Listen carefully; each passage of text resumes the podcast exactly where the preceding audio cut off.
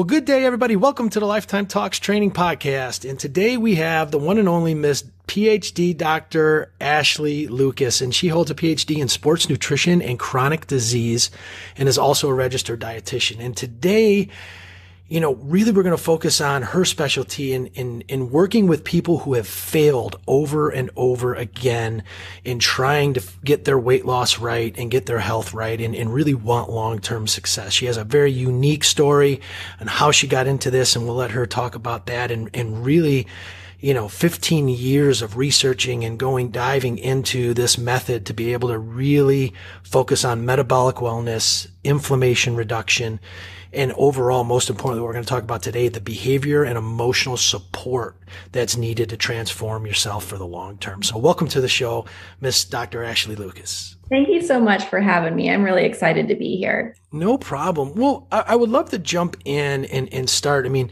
you talk about having a different perspective on weight loss and, and really seeing it as kind of this addiction recovery process. And mm-hmm. I'd love for you to kind of dive into that, you know, through your story and then kind of what brought you to, you know, finding out that really a lot of this is this, you know, I know people don't like talking about it, but this mm-hmm. addiction and recovery process. Yeah, I can start a little bit um, with a background on my story, and then we can get into that aspect.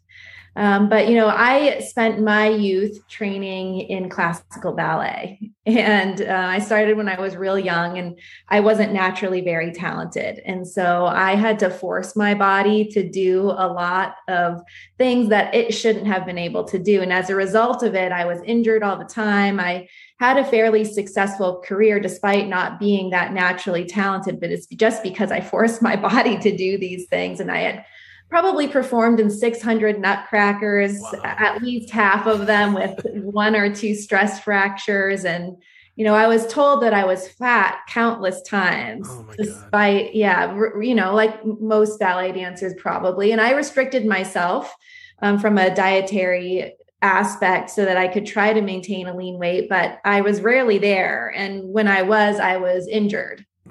And, and so I kept up with that. I didn't, you know, eat any kind of fat because I thought that fat would make me get fat. I avoided red meat like crazy, and I still wasn't where I needed to be. And so you know the accumulation of my professional dancing career and i danced with companies all over the country was when i was chosen to perform in, in new york and and you know that's every dancer's dream for sure congrats too yeah well thank you i didn't actually do it oh. i got there and instead of finding myself on stage in these once in a lifetime performances i landed in the er oh my goodness I didn't know what was going on. I thought I was having a heart attack, something terrible. And so I had a whole bunch of tests done, and the neurologist came back and said that I was simply over exercised and underfed and that my body couldn't do it anymore. That was it. Was it like a rhabdo type of thing or No? I just think it was basically panic attack and my body just physically couldn't take it anymore. Yeah, it, you know, it's it's such those are such great things. I mean, it, and but ballet and gymnasts, mm-hmm. I mean, you could say the same thing about football, but you know, they're sometimes the stuff that you take yourself through and your body through later on really, I mean, it takes a bit of a toll if you don't catch it early enough. So great that yeah. you did. Uh, you know, unfortunately, it, it impacted your career. So, so you know, what happened from there? Well, so I was flown back home. I was fearful of my health future because I still didn't really know what was going on. I thought maybe multiple sclerosis or something like that. Really odd symptoms when my body just can't handle a stress load physically and emotionally. And so I, I was flown back. I, I couldn't continue. For me, it was a huge deal because it was 20 plus years of struggle and sacrifice and my adolescence. I mean, I didn't know who I was. It was my identity. Like any major athlete, it's all that we are and all that we think and breathe. And so I was pretty depressed and had a lot of anxiety wrapped around what I should do because it was really this quick situation where I didn't plan for that to happen. I thought this was like the beginning of big time. Um, and so I had to think about what to go into next. And I just understood how significantly nutrition or really lack thereof impacted my own sport performance. So I went on and pursued sports nutrition. And so I went to Virginia Tech and I had an amazing advisor who understood everything that I was going through and that I really wanted to help others avoid what I did. You know, I was a chronic dieter and we know that metabolically that hinders us. That you know, quote unquote ruins the metabolism. And so I really wanted to study us and and what happens to our bodies and what can we do to achieve an optimal body composition but not totally depress our metabolic rate at the same time and then most importantly what do we need behaviorally and emotionally and mentally to support big positive change and so I went on and earned my PhD in exactly that. Um, and so that's kind of where my my passion for this Beautiful. all started. See, our, our audience is a bit of trainer and then high end health enthusiast. And I've always said, you know, the the path and the scope, right or wrong, of what we work with, whether you're an RD nutrition coach, you know, um, in, in trainer is at the end of the day, there's the weight loss aspect of it. There's the cardio and the strength. The plan doesn't mean anything if they don't do it. and, and, and how you get people to do it is, is behavior modification and, and understanding some of the things that, you know, I know you're going to go into. And so, you know, you, you talk and, and you use the term, you know, that it's not our fault. Mm-hmm. And, and that, you know, dealing with emotions and de- dealing with behaviors is, is an addiction, whether you have a negative association to that or not. Let mm-hmm. that pass. That negative association needs to go away and just let it be. So how did you come up with this and, and why do you say that it's not our fault? Well, so, you know, after I earned my PhD, I, I, guess I figured that wasn't enough education. And so I went and I, I taught at the Ohio State University for a while, but there I learned that I had this true passion on seeing dramatic change within individuals. Like uh, the research is so important and I really enjoy that. I'm really glad I have the background in that so I can read and stay up to date with literature and really decide what the best approach is for our clients and for our family um, because you know nutrition research is so poorly done in general. Uh, you can find anything out there to support whatever your beliefs might be when it comes to nutrition and training, really, right? Yeah. That could be another episode too. it could be. so I, you know, I went back to school so I could be this true expert in weight management and behavior change. And I became a registered dietitian. But during that period, there was an issue because all the information I was being taught was the same conventional wisdom that I know doesn't work for me. And you know th- that wisdom of it's all about calories in and out. You need to have more willpower more discipline. Um, you just need to eat everything in moderation. And i did that and i knew that it didn't work for me. So i took everything i learned about metabolism and behavior change in my phd work and flipped everything that i learned about nutrition upside down and started to work one-on-one with athletes and what I found had this significant impact on athletes, allowing them to drop body fat, but support their metabolism, allowed them to perform at higher intensities for longer duration, actually had an even more profound impact on those of us struggling with excess weight. And so that's kind of slowly how I adopted and created and implemented what we call the PhD approach in our clients, where we really look at metabolically what's going on and how to support successful and healthy weight loss, but also the mental and emotional, the habits and behaviors. And so that's slowly how we incorporated that. And over time, I've just realized that this is largely an addiction recovery process for the majority of us.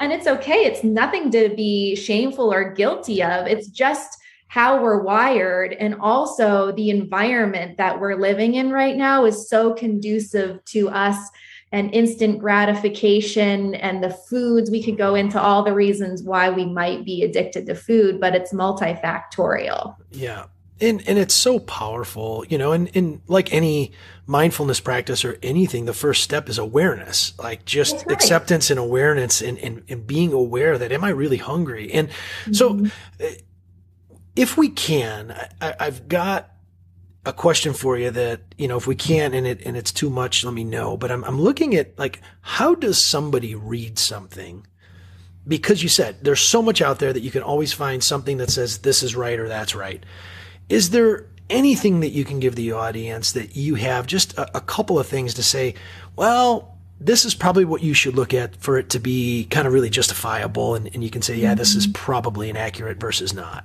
Mm, it's just so hard. It is. If you don't come from a science background to pull that out, I'd say go listen to Peter Attia and the Eating Academy yeah. Yeah. because he pulls everything out and he can express it in a way that a lot of us can understand. Got it. But just looking at, you know, one is where are the studies being sponsored and who's paying for the study you know if it's like the dairy industry paying for something looking at if dairy is healthy or not then we should maybe kind of consider where that's coming from got it um, the duration of the study you know a lot of nutrition studies are based on food frequency questionnaires yeah. and that will say okay over the last 10 years how often do you eat x food i mean if you put me on the spot right now and ask me what I ate yesterday, I don't think I could remember. Yeah. You know, how often do we remember what we ate a week ago?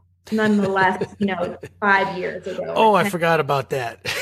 yeah. you know? yeah. I, I, think I ate a hot dog, yeah. uh, you know, and then with a lot of the nutrition studies, we, we lump fast food or red meat in with fast food. And is it really the red meat that's the culprit or perhaps the white bread bun and French fries and Coke that's eaten in conjunction with it. So yeah. I know I don't know if I answered your question. No, that's good. I mean, it, uh, it is a monstrous question, and yeah. you know, there's I didn't expect, but you again find the right people. You know, a couple little things to try to dive into so yeah. that you know. But but the problem is is usually people go after looking for a reason why they're taking something to justify right. it. and so yeah, they end up justifying the bullshit. yeah. so, all right, let's jump back in. So, you know, you again, you mentioned it's not our fault, this uh, kind of uh, yo-yo experience phenomena. Would you mind describing what that is and, and kind of tying yeah. into that obviously this importance of understanding the emotional and, and kind of mm-hmm. you know, stress related stuff that that impacts your, you know, how we're eating. Sure. Well, so there's many reasons why we might be addicted or really strongly driven to certain foods and one of them is metabolically and hormonally. So what happens in our lives is we have these triggers and they change the way that we tolerate our food. And a common trigger for men might be you know general aging. It could be some major lifestyle change or a, a stressful relationship situation. For women i commonly see pregnancy or menopause one of those life stage hormonal shifts. And for some people the trigger could be birth. And these are people genetically predispositioned to store fat really well so we go through our lives and we're able to eat a certain way. We have this trigger and we eat the same way we have been, but now it's resulting in weight gain instead. And we're and we're thinking, what the heck is going on? You know, I haven't changed anything significant, but I'm putting on this fat and this fat, oh my gosh, is going in the belly. And so what happens is after we have these shifts, our body tolerates food in a different way. We start to accumulate the fat in the belly, and this belly fat is called visceral fat, mm-hmm. right?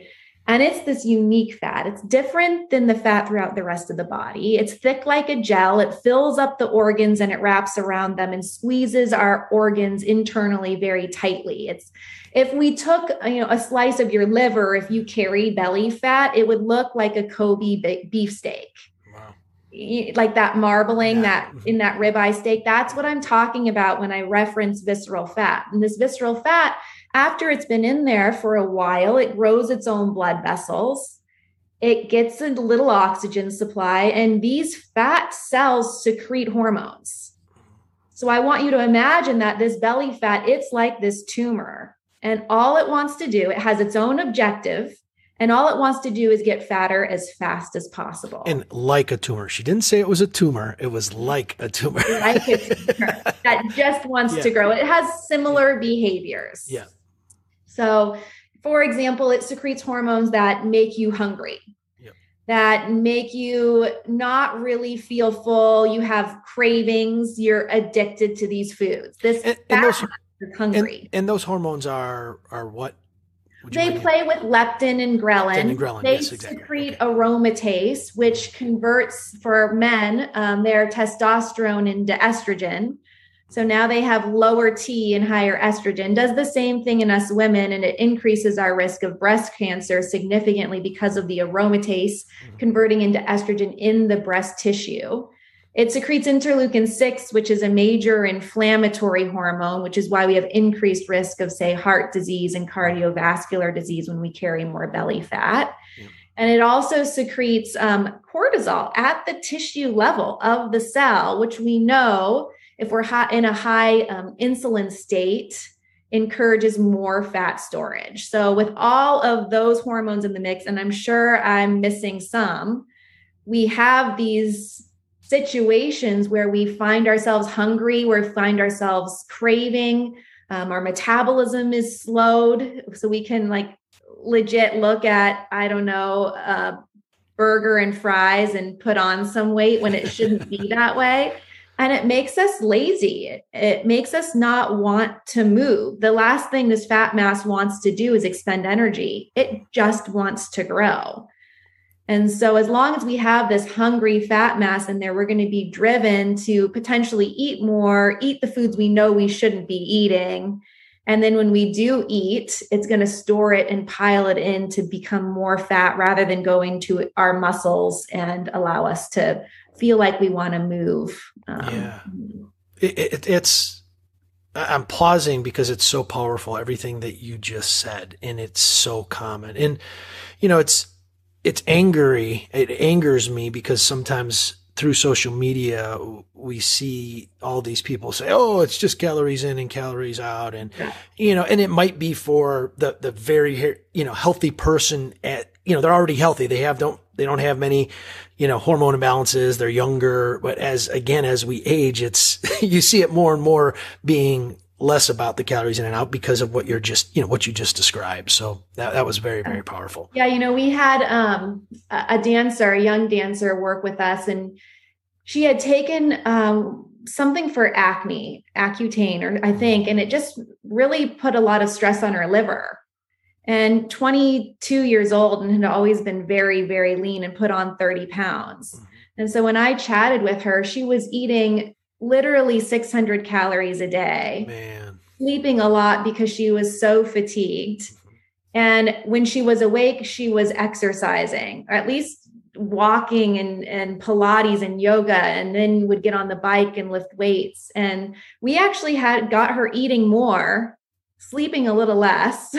Yeah. I mean, eight, about eight hours. It was like 12 hours and moving significantly less, but more smart yeah. And she was able to drop 30 pounds and is back at her performing That's weight. Right. So, you know, yeah. And, and what's awesome now, too, is there's so much technology out that can help people quantify the stress that they're under you know, and, and, you know, things, you know, like HRV, heart rate variability. And, you know, I, I use the whoop. Actually, I should have it yes. on. Usually. I usually always have it on. I, I, I took it off before I, when I jumped in the shower, but like, it, it, things like that because so many people, you know, you can give them that advice, but they don't get it. But yet, you know, certain pieces of equipment don't lie. Like, you know, your blood doesn't lie. That's helpful. You can look at, yeah, yeah I like yep.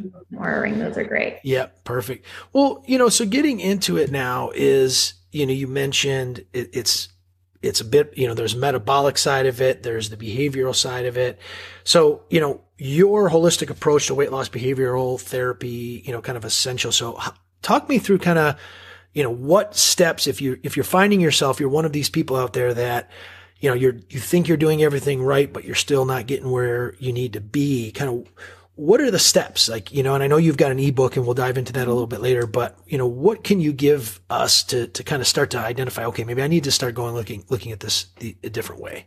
Yeah, I think awareness as to if um, you know you're struggling in this way. So specifically if we stuck to food addiction usually we're addicted to sugar and carbs. It's just we know from research if we look at individuals who consume higher levels of sugar the same areas of the brain are lit up under mri as to those individuals who are taking cocaine You know, I think in the 1800s, we consumed about 18 pounds of sugar a year, and now we're at 180 pounds of sugar per person per year. That's crazy. So like a 600% increase over 20 years. You know, I've never in my clinical experience heard someone say, you know, I'm addicted to steak and I just can't stop eating so I think it's having awareness of like what foods are you going to? Yeah. And um, sugars and carbs, not saying that they're evil or that you can't eat them, not saying that at all. They're important and they have their roles, but it's recognizing if you're eating above the tolerance level of it, yep. you know, and so those can be um, seen in oatmeal or even fruit. You know, people say, I'm not sugar addicted, but they're eating so much fruit through the day. And when we remove that or significantly reduce that, they're like, oh my gosh, I'm having major sugar cravings right now. Yeah. And that's coming from those foods. So I think awareness, like you said, is the first step. Um, if you're experiencing weight gain and bloating and it just doesn't make sense, you know, poor sleep, headache, you can look at the behavioral side. If you're hiding the foods that you're eating or not eating it with a group of people, that's a sign that there's a behavior there that needs to be changed. Mm-hmm.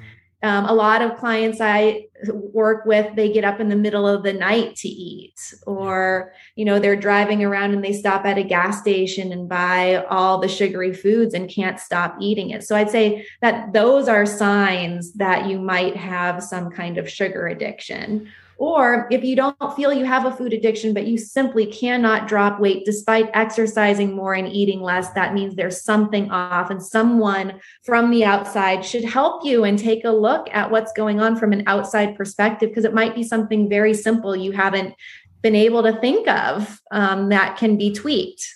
You know what's interesting too, because I see a lot of people say, "Oh, well, it's organic," and right. so I'm, I'm okay. And you know, what what do you say? I mean, it's it's organic, but it's still a carb, you know, or it's still sugar. yeah, or they're like, um, well, for breakfast I have steel cut oats. Like yeah. they're they're a different. unfortunately, it's oatmeal, which is converted into glucose and raises your insulin. Yeah. So it is like it doesn't matter, unfortunately, if it's organic or steel cut, the body doesn't care. Of course, now a piece of fruit's going to be better than gummy bears because the fruit has fiber and like a multivitamin backpack to it where the gummy bear doesn't. But the sugar response is they're, they're going to be similar in there. And so that could be part of the struggle. Got it. You know, what about strategies? Anything somebody's addicted to sugar mm-hmm. and they're trying to get through it. Is there any strategies, supplementation, you know, foods, yeah, you know, that definitely. you would recommend to help beat that? Sure. Let's talk about a few behavioral tactics and then let's talk about the nutrition side. Got it. If that's okay. Yep. So, from a behavioral aspect, you know, usually dinner time is the most challenging time for us to make wise decisions because we are so fatigued. So coming up with a plan and then working the plan. Yeah. It's crazy how easy the plan is in the morning every morning, I know. especially on Mondays.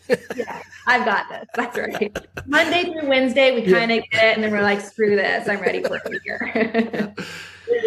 um, so yeah, just making the decisions or I guess the choices that you want the easiest decision is going to be key. So, like, if it's a goal for you to go walk after work, putting your tennis shoes in the driver's seat of your car, you know, so they're right there rather than you having to go home and then find the shoes, but then your kids are there and you get distracted and you say, What the heck? I'm just going to eat goldfish with them yeah. instead of going on a walk.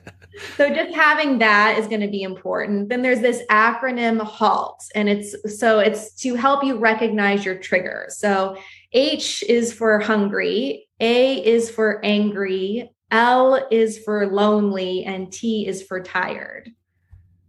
And these are just four areas where they are high trigger points for a lot of people. And to recognize, oh my gosh, I'm hungry. Let me make sure I have a tactic in place as to what to do when I'm hungry. So you come up with these tactics not when you're in one of these states. Like you're peaceful, you're calm, you're rested, it's Monday morning. and you come up like, hey, when I'm hungry, this is what I'm going to do. When I'm angry, I'm going to be aware that, you know, I usually eat X and here's what I'm going to do instead that's not related to food. Mm-hmm. you have to fill whatever action you had in the past with a new action. You can't just leave a void because we know nature abhors a void or a vacuum. yeah. It, you know, we got to fill it with something got else. It. So, from a behavioral side of things, that's going to be helpful. What, what is your thought? You know, i am a big believer in just through working with people for years and years and years, you know, just I'm, I'm more on the training side, but is if they don't spend time really vividly thinking about it, exactly what it is that they want and having that vivid picture without a nutritionist or an RD mm-hmm. or a trainer projecting what they think they should be, right? There's a big, right. huge difference between what you think they can and should be versus what they want. And mm-hmm. when you have that vivid picture, I believe that it really helps change the behavior or catch yourself when a bad behavior might be brewing? It's huge. Yeah. So I think what you're saying in summary is to kind of create this identity yep. of what they want to be, whatever that is unique to them. If it's fit and sexy or whatever, muscular and vibrant, and then living within that identity as if they're already there. Exactly. Right. Yep. So, what would you have in your pantry if you were, you know, this fit, lean, muscular guy? Would you have Triscuits in there or would you, you know, have some beef jerky? yeah. um, so I think that that's spot on. And then having this resounding why that's larger than yourself yep. To keep you on course because there's going to be challenges. I think it's recognizing that there's discomfort with any kind of up leveling and change. And in today's society, we hate discomfort. Yep. You know, this weekend I um, did this workshop where we had to sit in an ice bath for two minutes. Love it. Yeah. And the guy who was helping was was like, You're safe, you're fine. It is just discomfort. Yeah. and so I think we can't go into these periods of change thinking that it's just gonna be all like Pollyanna. yeah. Well, like like the quote is always, you know, nothing good comes easy. You know, yeah, it, it doesn't. So I wish so much that we would, even in, in school, teach kids to fail, fail fast, obviously, and, and, and use it as a learning experience to move forward as opposed to how we harbor these things and just make it so much more difficult for us later in life. Yeah, I agree with you. So what about, you know, any, you know, either foods, supplementation, you know, there's apple sure. cider vinegar, people talk about different things, like just anything that you have, you know, from that perspective to help, you know, kind of work with those people that are struggling with those carb yeah. cravings? So, uh, you know, a lot of the reason why we have cravings is because our body might be really wanting a dopamine surge. I mean, it's why we smoke or drink or do all these different things to change our state. And so there are other areas in life that we can increase dopamine, and this is through exercise getting out in nature, specifically in the morning to set your circadian rhythm. And it shows that when we get out in nature, it increases dopamine and serotonin. Beautiful. Walking is like the number one thing we can do for our brain health and our bodies um, connection and building really strong relationships is huge to increase resiliency and even shows us secreting those feel good neurotransmitters. So, getting outside with a friend and talking, yep. getting out in the sun, meditation, intention setting, journaling, like all of these things are going to be really important from a behavioral side. Got it from a nutritional aspect, when we might reduce our carbs to break the ties with these foods we say we love that aren't loving us back, we don't want to just restrict overall calories because then we're going to be really hungry and we're going to be at risk of shutting down our metabolism, so to speak. Mm-hmm. And so, if we're going to reduce the carbohydrate portion and sugar portion in our diet, we have to increase our dietary fat and proteins. Protein is a little tricky. I, I know your audience probably knows this, but it has a rate limiting amount, right? You can only eat so much protein before it's going to be stored as fat as well. So you want to get the right amount of protein to help you feel full and support your muscle mass. And then that dietary fat, usually we fear fat, which we really don't want to do. We need to get plenty of fat. So I always tell our clients when they're craving something, they need more fat If they have a craving, they've knocked themselves out of fat burn intentionally or unintentionally, and they need to eat more fat to get them back into that state where they're burning it and feeling good. If you're eating the right way for your body, you shouldn't have cravings. You shouldn't have hunger. You shouldn't have to white knuckle. If you're white knuckling it, something is wrong with your nutrition and it can be fixed. When, when you say eat right for your body, is there a specific way that you recommend? I know that it could be elaborate, but what yeah. are you using to identify that?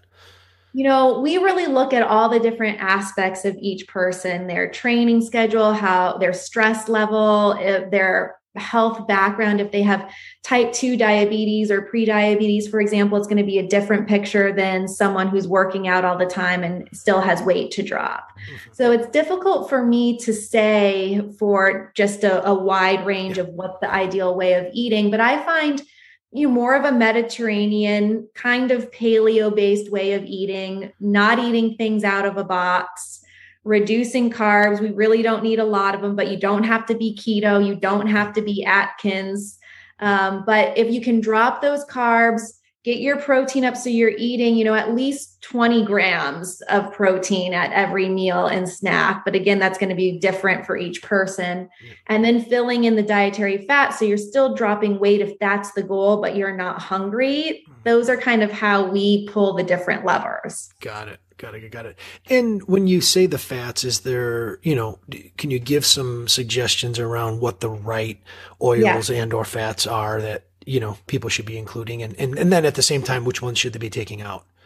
Yeah. So we, we want those higher omega 3 fatty acids, which of course would be eating a little bit more fish in the diet. If you can um, more grass-fed meats and pasture raised eggs. But from just the fat source it would be you know more mono unsaturated fat like extra virgin first cold pressed olive oil is going to be a great thing. My favorite oil that I cook with is avocado oil because it has a really high smoke point, which means that you can cook with it at a very high temperature it. before it smokes and goes rancid. Got it. Got um, it. Coconut oil, some people like. If you can tolerate saturated fat, that's a great stable fat that you can cook with. In my spray oil, if I use spray, um, it might be avocado oil or coconut oil, but I wouldn't use um, olive oil at a high heat because it's not that stable. So those are the best fats. The fats we want to avoid are the vegetable oils, including canola oil, because it's really not shelf and high heat stable. A lot of these vegetable oils are so processed, they're rancid by the time we get it and they increase inflammation. So dropping th- those type of oils, peanut oil, not really the best if you can't avoid it. Got it. Awesome. Well, you know, with regards to going back, is there, or are you hesitant in, in just kind of if we could speak generally speaking around mm-hmm. certain supplements, if any, that can assist, you know, what, you know, you mentioned estrogen aromatase and I, I know people that take DIM and, and things like that. I, I, anything that you can give just as, again, we're not telling you to go out and do it, that it's going to, mm-hmm. you know, impact you this way, but studies have shown that, you know, these things might have a positive impact. Sure. So when you're eating a really nutrient dense diet, the majority of us don't need to take a ton of supplements. Mm-hmm. Um, we know that we respond differently depending on our genetics to certain supplementation. So I think that's a really interesting area that's up and coming where we can study our body and our genetics and figure out what supplements we really need to take. Mm-hmm. From a blood glucose, you know, insulin sensitivity standpoint, berberine is helpful to take. Mm-hmm. Maybe 600 milligrams a day for some people, and that helps to drop glucose levels. Um, let's see, you know, not from a hormonal situation, like you said, DIM can be helpful there's a whole bunch of different adrenal support, you know, energy cortex supplements that one could take, but I don't think it's necessary unless you've really been diagnosed with adrenal fatigue to support that. Mm-hmm. Thyroid is a huge deal. If your thyroid is off, then you're going to find that your estrogen levels are off, testosterone will be lower. So, getting the right test for thyroid function is going to be really important. Got the majority of us are pretty deficient in vitamin D D. So, taking vitamin D3 with K, vitamin K to help mm-hmm. absorption. I'd say we all should be taking specifically in the winter because we only absorb vitamin D through the months of May through October and from the hours of, you know, 10 a.m. to 3 p.m. So if we're working and we get out, you know, in the sun and three at three, we're not even making the appropriate levels of vitamin D. Got it. Got it. Awesome. Well, let's jump back into kind of that behavioral side and, and, you know, the, the weight loss questions to consider. I know that you've got some things and I don't think we've, we've hit on that quite yet. Um, would you mind talking about that? Yeah. So from the behavioral component associated with dropping weight, um, well, I mean, when we we look at it, it's it's having this really strong desire, right? Your desire to change has to significantly outweigh your desire to stay the same, or nothing's going to change. It's just like anything else in life. I'd say 80% of, of dropping weight and maintaining it comes from the mind. So no matter what you are doing, it's more important, I'd say, of to how you're fueling your mind from the messages and what you're thinking and you know the words that you choose are going to impact your body just as much as what you're fueling it through food and your diet. You know so using those words like you know I, I choose to eat this food today over the french fries because I, I choose to feel great about myself and fitting in these clothes or doing this with this person is more important than the stupid french fries you know? It, it's so powerful what you said there too because it's it's the attachment you know that are we're we're built in you know, not only what you had mentioned about just the cells and, and the, the addiction that occurs through what the cells want to feed on, but mentally, obviously, we want to stay attached. We want to be comfortable, you know, mm-hmm. and all these other things of eating things that we don't potentially like or, you know, getting up and moving. That those are things that take us out of that comfort. And, and it's just, ironic and powerful at the same time that, you know, what we need to do the most are the things that our bodies kind of are almost ingrained in not wanting us to do. yeah. I think that's the same as anything in life, right? Mm-hmm. It's really just about the stories that we're telling ourselves. I, I was working with a client last week and um, he was about eight pounds away from where he really needed to be to fully collapse this fat mass. So, um, and, and so one thing as I take a tangent is this this fat mass if we don't get the body where it needs to be um, and let's say we have 60 pounds of excess fat weight on our frame and we only drop 30 pounds of it well you're going to re, you're going to regain. You're going to be at a 98% of regain there.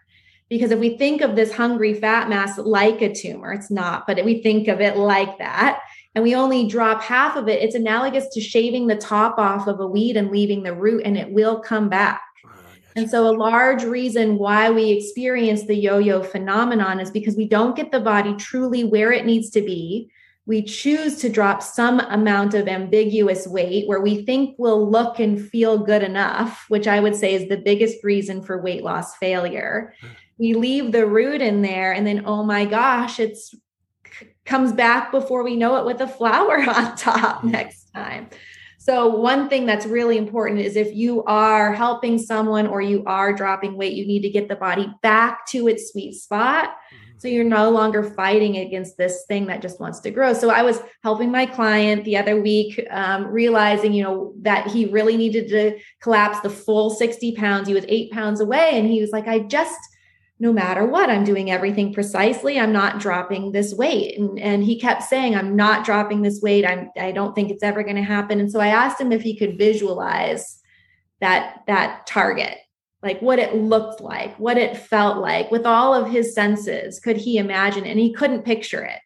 And not only could he not picture it in a positive way but he had a negative connotation associated with that. Well that's like training an athlete you know, and maybe an Olympic level downhill skier and they picture themselves crashing every time they they do it in their mind. But instead we see these athletes up at the top with music getting them into peak state visualizing moving their body as if they did that run perfectly. Yeah. and that's what we've got to do is we've got to be able to see it and feel it and believe it with our whole heart and our whole mind or it's not going to happen. And we worked on that and his work to be done was not even to focus on his nutrition, but to visualize and imagine and put some positive connotation on that. And that week, that next week, he came in and he had dropped six pounds and, and was fantastic. ready to hit. Yeah. It, it's so funny. I, I'm actually, you know, self-analyzing as we as we go through this because I keep telling my I'm a, you know, I'm high 40s and I'm uh, I'm okay with this four pack that dissolves into nothing. And I'm like am, am, I saying that because I just don't want to give up the pizza and and some of the things that I really want? So you know but but I want to talk about that and if you wouldn't mind is you know obviously I think some people when they hear us talk or, or people talk about things like this they they go to the extremes, right? So it's it's either you can't do any of this and you have to do all of this, and it's such a far gap between where people are at. I'd love for you to talk about your stance in, in how you work with people regarding cheat meals and mm-hmm. you know that kind of aspect do you have anything are you like no way for a period of time and then we can reintroduce or you know anything that you could you can suggest there or talk about yeah, you know, I don't like to use the word cheat because then that makes us be feel like full of shame and guilt. We're like, I cheat. I mean, cheated is not really a good word to use. True. So I I say there's no cheats. Yeah. And I say that because you choose, no one's telling you you can't eat that or you can't eat that. This is totally your choice. And us, we're guiding you in the direction you want to go. Mm-hmm. And so we're going to guide you in that and be like, these are the foods you want. These are the foods that aren't getting you where you want. But if you choose one day or whatever, multiple days to eat that food, then, then that's okay. You're just not eating within your lifestyle. And you can do that once in a while. Um, but I wouldn't save like a Sunday to to do that. Like do it on a whim. If you're out with your kids and they're having ice cream and you for some reason really really want it you think it's going to elevate that experience then you freaking eat the ice cream but then you move on and you don't feel guilty about it. You didn't cheat. You don't feel shameful. You just had a a freaking scoop of ice cream and you're moving on back into the lifestyle that gets you the body and the mind and the wellness that you really want and you deserve to have. So I know that might be boring. No, it's no, it's perfect because I, I think also what you're saying, but you didn't say, is that the, the agonizing and the mental anguish that you put yourself under for thinking about it and not doing it and or doing it and then not letting it go is mm-hmm. probably worse than the actual meal that you just had in front of you. right. Yeah. Uh, um, and, and, you know, planning to just, I don't know, put, push yourself totally off. And then all the work and the stress that body, the, the body goes through when you do have big cheat days. And then to get back on track, I mean, it's just a lot of effort. Yeah. Yeah. Yeah. So one other thing, and then I want to dive into your book. Um, you know, I've heard this, and it could be a, a very simple yes or no. I, have heard that there, you know, obviously our bodies have a set point weight. Um, mm-hmm. and somebody had told me, pretty prominent guy, that when you're dieting, once you get to a certain weight, whatever that weight is that you're looking for, that it, your chances of staying at that weight, if you can stay there for, I, I want to say it was about a five to eight day period within two pounds of that weight.